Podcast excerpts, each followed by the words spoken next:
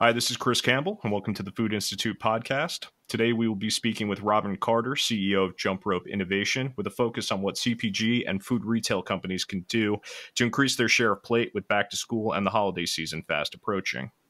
But first, whether you are a first time listener or becoming something of a regular, we ask that you share this episode on your social media platforms and with your friends and family. It really helps us expand our reach, and we appreciate it when you do so. So, with that said, I'll introduce Robyn and ask how she's doing today. So, how are you, Robyn? Hey, Chris. Uh, well, first, first of all, thanks so much for having me. Um, I'm doing great, thank you. Um, we're we're getting ready for back to school here, just making sure we're all stocked up and ready to go as our kids start back later this week. And like I said earlier in a call that we had before the uh, podcast, does really feel like fall is approaching here in New Jersey on September 1st. The weather is cooling down. The summer seems to be uh, fading away, but it's anything but normal this year with COVID 19. But before we get into that, I'd like to get a little bit more background about you and also Jump Rope Innovation. So could you share a few details uh, regarding your history, your experience, and also Jump Rope Innovation? Sure. Uh, I'm Robyn Carter, and I'm the founder and CEO of Jump Rope Innovation. We're a trends and innovation consultancy. So, what that means is we help clients to understand consumer and category trends and to put those things together in service of smart innovation. I started Jump Rope about 15 years ago after my son was born. And I've always been kind of an entrepreneur at heart, but uh, where I came from was really from the world of advertising. And I was at Ogilvy working on the global Maxwell House business before I left to start Jump Rope. I've spent most of my career working on packaged goods, which I really love. Um, although we have clients in other industries, of course, there's always a special place in my heart for packaged goods um, because I think about packaged goods as the real things that people use to help them to care for their families, to feed their families, and to care for themselves every day. And when I think about brands and about packaged goods brands, I think about those brands as serving real people. And, and in my job now and in what we do at Jump Rope, we help to bring those real people and their real needs and goals to life for our clients so that together we can figure out how best to meet those needs. Excellent. I think that's going to make you well situated to kind of discuss this topic that I alluded to earlier. And I'd like to broadly cut our conversation into two halves today, and I'm going to start with one premise, and that is that virtual learning is going to be an important aspect of US, uh, US culture in the next six to 12 months. So I'm wondering if you have any insight into what a CPG company can do to make products and kind of win over those in the back to school crowd. Yeah, absolutely. So this is a great question and something we started working to understand and, and anticipate back in April when it became apparent that this pandemic was going to be with us for some time. So there are three main things, and I think the first uh, may not surprise you, but the first is you know to create and offer products that will help consumers to prepare healthy family pleasing meals simply right that's always the the goal but i think it's it's going to be more important than ever that these things are healthy, family pleasing, and simple. You know, the, the trifecta there. Um, I think it's important that they the products still involve some real cooking because we heard echoed in our work with moms and with influencers. Um, you know, throughout the pandemic, that preparing food for their families was a really important way that they could care for their families during this time. So it's not that they want something that's pre-made and they can just put on the table. They still want some involvement there, but there's going to have to be um, you know uh, simple solutions uh, you know for for helping moms and families to get um, you know to get meals on the table quickly and easily during such a busy time um, the second thing that CPG companies can be doing is creating products that kids can make for themselves or serve for themselves with minimal to no supervision and with minimal mess. Um, and I think again, these products have to be reasonably healthy because we're in this for the long haul. So it's it's you know treats will still be quite important, but it's not like in the early days of lockdown where for many it was you know sort of all comfort food all the time. Um, you know, I think we're looking to um, maintain some sort of balance as we move forward here. And when it comes to sweets and treats, I think portion control packs will help. Um, and will also help to make sure that all the treats aren't eaten up the first day that the kids are home and mom and dad are in calls or on meetings, um, simply because uh, we're not running back to the store. We don't see consumers going back to the store as often as they were going before. Um, I think people are also going to be very conscious about how they're spending their, their dollars. And so um, some portion control would, would help there as well. I think that the third thing that CPG companies can be doing is really leveraging ingredients that help to boost immunity.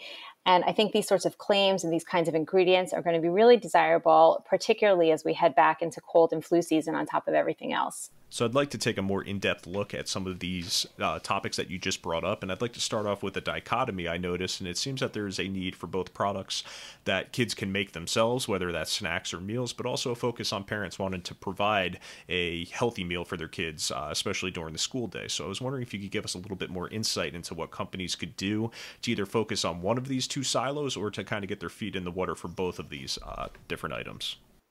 Yeah, I mean, absolutely. I think, you know, first of all, the age of the kid will help dictate how much, you know, how involved they can be in preparing their own meals. Um, I do think that um, that we're seeing an increased interest um, among kids in cooking as an activity. Um, we're seeing it in social media on TikTok, for example, with the Dalgona coffee and the mug cakes and the mini pancake cereal that tweens and teens were making and posting throughout the pandemic. So there is some sense that kids want to be doing some of this stuff, not just because they have to, but because it's fun and interesting.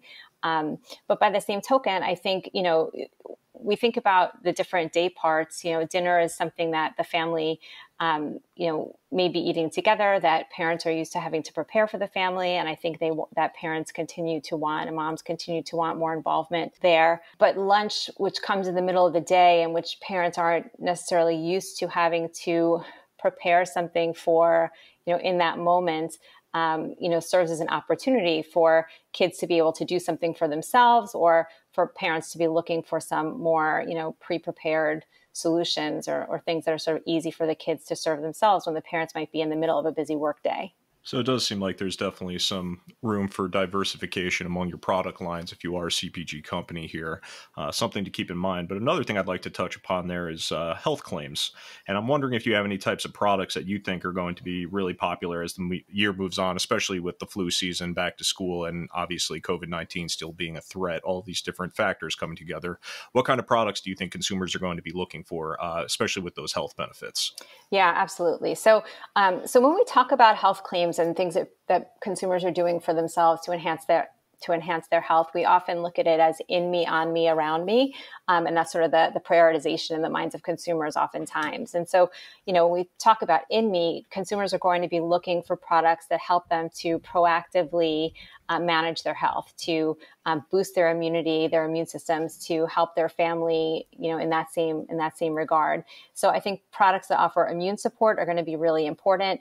Um, the idea of providing protection from the inside, in addition to external measures like hand washing and sanitizing and mask wearing, is going to become a lot more salient. And you know, and that sort of feeds into a trend that we've seen over the last few years of consumers being proactive, you know, taking their health into their own hands and, you know, looking to foods and beverages to help preserve the good health that they're that they're enjoying today.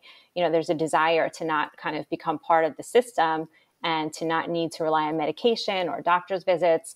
Um, you know, to treat medical conditions, but instead to, you know, use food and beverages to kind of um, stave off some of those conditions and to preserve your good health. And I think we're going to be seeing consumers more motivated than ever to do what they can to preserve their own and their family's health.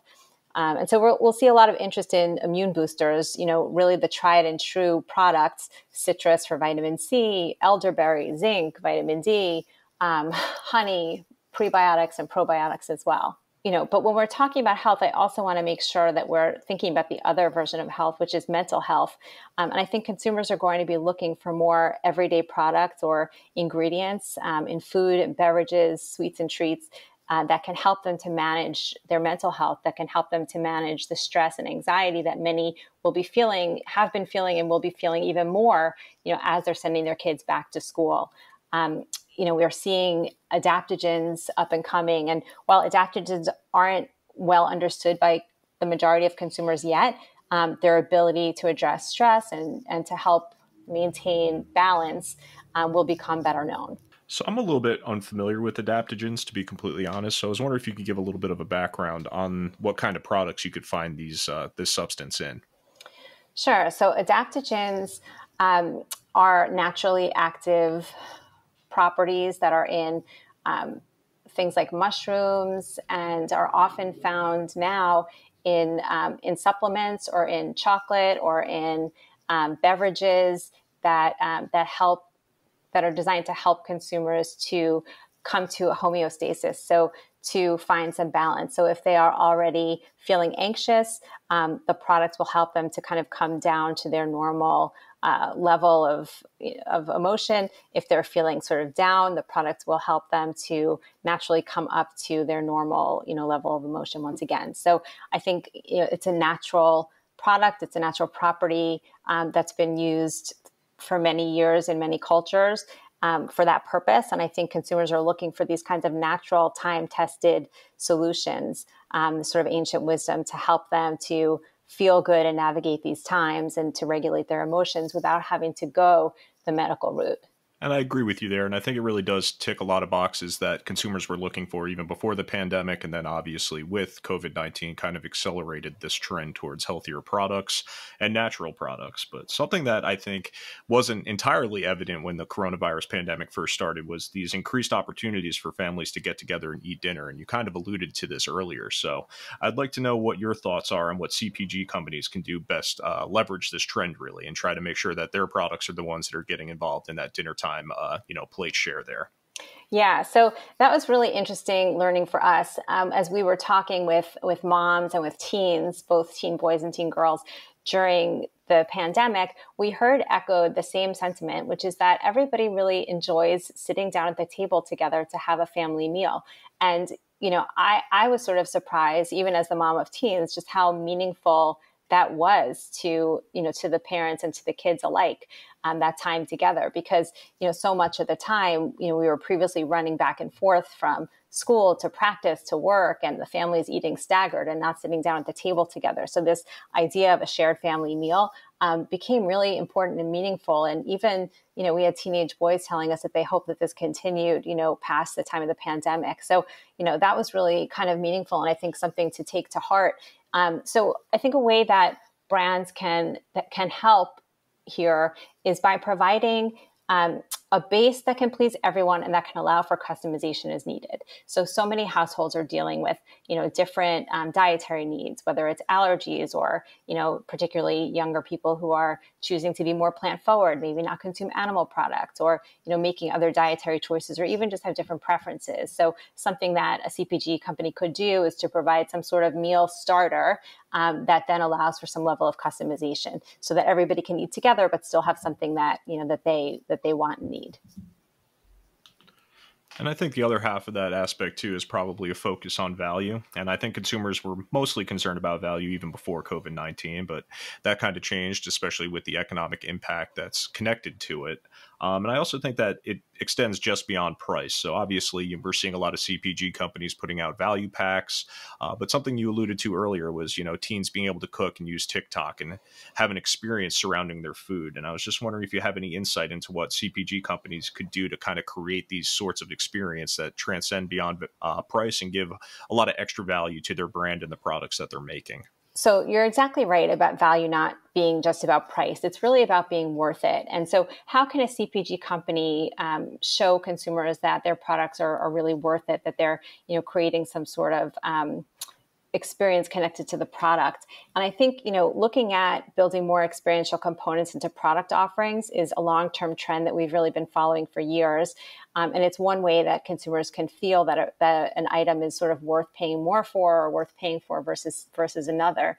And there are a few ways in here. And one is by providing something interactive. So increasing engagement with the product, providing um, an opportunity for the family to connect around an experience you know that has the product at its center turning something transactional into something that's more of an activity. Another way that that CPG companies can leverage this is by telling a story with a product or using the product to bring a feeling or a place to life. Um, you know, turning food into an opportunity to explore and experience something new. So we're going to be so restricted, you know, for a while from travel and from other in-person experiences. And food's role as a proxy for travel, you know, is really valuable and can be more important than ever.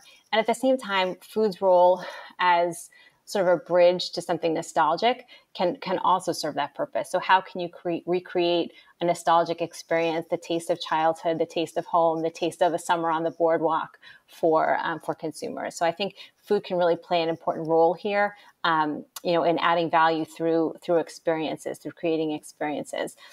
And then finally, I think there's something you know about prolonging an enjoyable experience or prolonging a shared experience that um, incorporates um, the, t- the tangible experience with the product to an online experience. So, you know, can I have something that looks so cool that when I open it, I want to do a video of that. I want to share that on TikTok. I want to do something with the product, you know, as I'm experiencing it that, um, you know, prolongs my enjoyment, that um, you know, maybe I can do something special to it and then post it online, and then maybe the brand's going to share it in their social, you know, on their social channels. So, you know, providing these sort of real world experiences that um, sort of jump over into the online world, I think, is another way that that brands can add value here like I said earlier, I was going to cut the conversation into two halves, and I'd like to focus on the retail aspect of this now. And I think a good way to jump into it would be how can retailers uh, leverage these CPG companies creating these experiences, and is there any way for them to create their own going forward? So I think retailers can work together with CPG brands to find ways to encourage discovery and trial. So we know that consumers are spending less time in the store. They're trying to be really efficient in their, you know, in the time that they spend in the store. They're not spending as much time exploring as they might have before. So is there a way to anchor a new experience to something that they already know and love? Um, so that it feels like sort of a safe purchase, a low risk purchase, but something that adds some value in that regard, brings something new, gives them an opportunity to try something new. And by the same token, I think, you know, retailers and CPG brands are running up against the same challenge with online shopping where consumers have a basket made. It's easy to kind of click and keep putting the same items into your basket. Maybe there's not as much opportunity to explore and to find new things, you know, as you might have had in the store before. So I think that's, you know, that's sort of another way that retailers and CPG companies can can work together to encourage discovery and trials by thinking about the online opportunities to um, introduce consumers to new products. Even, you know, in the delivery, is there an opportunity to um, you know, if you if you order a product online, is there an opportunity to um, introduce consumers to something new via sampling or a coupon or something else that goes in the you know in the bag as the products are being delivered? And I agree with that. Um, I think one of the things that we're starting to see as you know we're in month what I guess we're about six months into this pandemic is obviously that online shopping is incredibly important. And I think, you know, living in New Jersey, it was something that was already starting to become part of, uh, you know, daily life. But I think a lot of the country was getting their first introduction to online shopping and especially on the grocery sphere. So I'm kind of wondering, you know, do you think that retailers are only going to focus on this, this delivery and pickup aspect, or do you think as the months go on, they're going to figure out things? Uh, I think an example and point here would be Walmart setting up these giant outdoor movie movie experiences in their parking lots. Do you see other food retailers finding ways to kind of create these experiences, or do you think they're going to stick directly to, or you know, get your shopper in and out as quickly as possible, lower the risk, um, you know, and provide that service until you know things go back to a new normal? Yeah, no, I think for sure retailers are going to find ways to encourage people to come back to the store, and you know, we're limited in our experiences. Going to the store is something people you know enjoy especially at a time when there isn't so much necessarily to do. So I think that people want to feel like they can go back to the store and they want that to be a positive experience for them. I think retailers um, will have to think hard about ways to ensure safety, but also to provide a fun experience. So so there are ways to address things that feel like okay we're taking it seriously but we're kind of able to laugh at ourselves a bit so you know i think they're going to look for ways to do safer, you know, in-store sampling, um, you know, to create a balance between safety issues and a positive, welcoming, even fun environment. I think, you know, retailers probably can't wait to welcome people back to the store. And I think consumers are interested in coming back to the store as well, you know, as long as they can do it in a way that feels sort of safe and and not and not scary you know i think also from a merchandising perspective there's an opportunity to you know bundle products in a way that allows consumers to explore and experience new things you know simply to kind of grab and go and try something new as, as they're going through the store so i think that's another opportunity but i do think that the online world and the world of um, you know click and carry or, or you know click click and then pick something up at the store is going to be um, is going to be really meaningful. We already were seeing that um, as something that was growing fast before you know before all the lockdowns. So I think you know those opportunities are not going to um, go away. They're going to be part of the way that consumers shop for groceries moving forward. And another thing that started this year was definitely that stockpiling effect, especially earlier in the year. Do you imagine that's going to come back this fall? Um, and do you think it's something that people will kind of hold on to even after the pandemic has eased? And do you think it'll be kind of a behavior that sticks with them for life, not willing to be you know left without one of their favorite products and just having a bunch on hand. The short answer is that i think some stockpiling is going to come back. You know i think what's been formed in the past few months is sort of a, a pandemic era mentality. The way that you may have heard someone say that an older person has a depression era mentality where they don't want to waste anything. You know, this pandemic era mentality means that we're not going to want to be without. So consumers are not going to want to be without necessities. You know, that said, um, I don't think we're going to see the stockpiling that we saw, you know, at those unprecedented levels early in the pandemic. You know, there's a difference between stockpiling based on panic, you know, as we saw early on, and stockpiling for just in case. And I think it's the latter that's really going to prevail in the future. Um, you know, and I think it's also facilitated by the fact that people have limited storage space. You know, we're not all preparing for uh, kind of Armageddon, you know, by stocking our, our basements with product. And I, and I think, you know, consumers want to be reasonably prepared, but I don't think there's going to be sort of a, a panic run on, on product. I think what could change that is um, if the shelves are empty, if there's visible disruption to the supply chain such that people get nervous that they won't be able to get anything. Um, I think that could kind of push us back in that direction. But barring that, you know, I think that um, consumers are going to want to have that extra backup of whatever the necessities are on hand. And, and for CPG manufacturers, I think it's a good indicator that things like um, concentrates could be helpful to consumers. So they have a lot of something on hand, even if they don't have a lot of space. Um, I also think that consumers are going to be balancing, you know, their their income, what they have to spend on these products, with the with the desire to have you know extra sort of on hand. You know, we know that we're emerging into um, you know a, a, really challenging economy and that that's only going to continue to get worse for a while. So i think you know people aren't going to have the means necessarily even if they want to to stock up completely on everything that they might want to have on hand but they are going to want to make sure that they have those essentials. And i'd like to actually jump back to something that you brought up in the question before this. Um, i'm thinking about the merchandise merchandising efforts that you brought up earlier that retailers could engage in. And i was wondering if you could just give a little more detail on what you meant, uh, meant by that that and i'm wondering is that like meal kits you know food packages? What can these retailers be doing in the current moment to kind of leverage these uh, these product types that consumers are more familiar with in a delivery fashion? Yeah so retailers can play an important role um, you know, in terms of leading with more consumer friendly options like meal kits that maybe combine fresh and shelf stable components, um, which they're in a particularly good position to do. You know, meal kits that allow for some versatility. So I can make X number of different meals with just this one kit. Something like that I think would be interesting to people. Um, you know, kits that have enough for dinner and maybe lunch leftovers can help as well. But I think once again, these things need to really demonstrate value. So, um, you know, it's not necessarily about price; it's about utility or value, as we described it in other ways. So I think you know, um, merchandising efforts that um, that focus on solutions that can provide good value for the family um, will be really interesting and compelling to consumers. And I just have one last question. It's going to be a little bit more forward looking, but as I said earlier, you know, we're taking a look at the fall season and winter's right behind it, obviously. So with Halloween, Thanksgiving, and then the winter holidays all coming up pretty quickly, what can retailers and CPG companies do to kind of drive sales during this incredibly, incredibly important time of the year? Yeah, I love this question. Um, this is something we've talked a lot about internally here. You know, retailers can really take the lead in showing consumers new ways to engage in these seasons. So, for example, Halloween you know, we're anticipating more small group gatherings, um, trunk or treats with just small friend groups versus, you know, canvassing the neighborhood, trick or treating as, as my kids tend to do. Um, you know, more booing where you're leaving a package of goods, a package of candy um, on your friend's doorstep and then, you know, sort of ringing and running, things like that, that involve less interaction, um, especially less interaction like in the community and maybe more interaction with just your close group of, of friends and, and family. And so I think, you know, if, if, if um, retailers can anticipate these trends and how people are going to behave, they can better prepare for these different new, for this new kind of reality.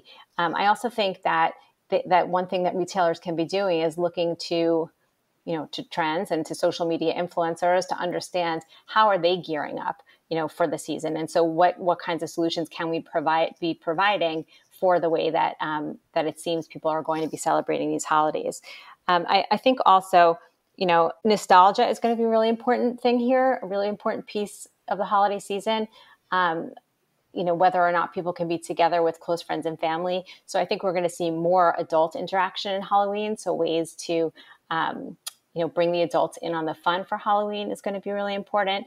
Um, and also we're going to see more sort of online um, experiences for these holidays. So you know what are ways that um, CPG companies or retailers can help people to share in this season virtually or how can you know if you're having a zoom thanksgiving with extended family members instead of everyone close together can everyone be having a shared experience um, but just having it through zoom so i think looking for ways to you know build out sort of the online um, experience in these holidays will be important as well and yeah, I think it's going to be very interesting to see how this tracks over the next couple of months. Um, but I do think that's a good place to wrap it up for today.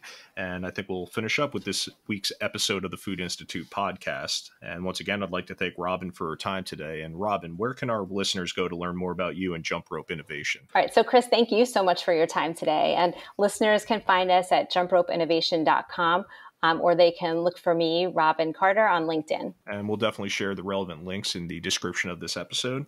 So, like I said, that wraps it up for this week's edition of the Food Institute podcast. If you're new to the podcast, please follow, like, and share. If you'd like to learn more about the Food Institute, please take a look at the links in our description to learn more about us and what membership can do for you and your company. So, until next time, this is Chris Campbell signing off.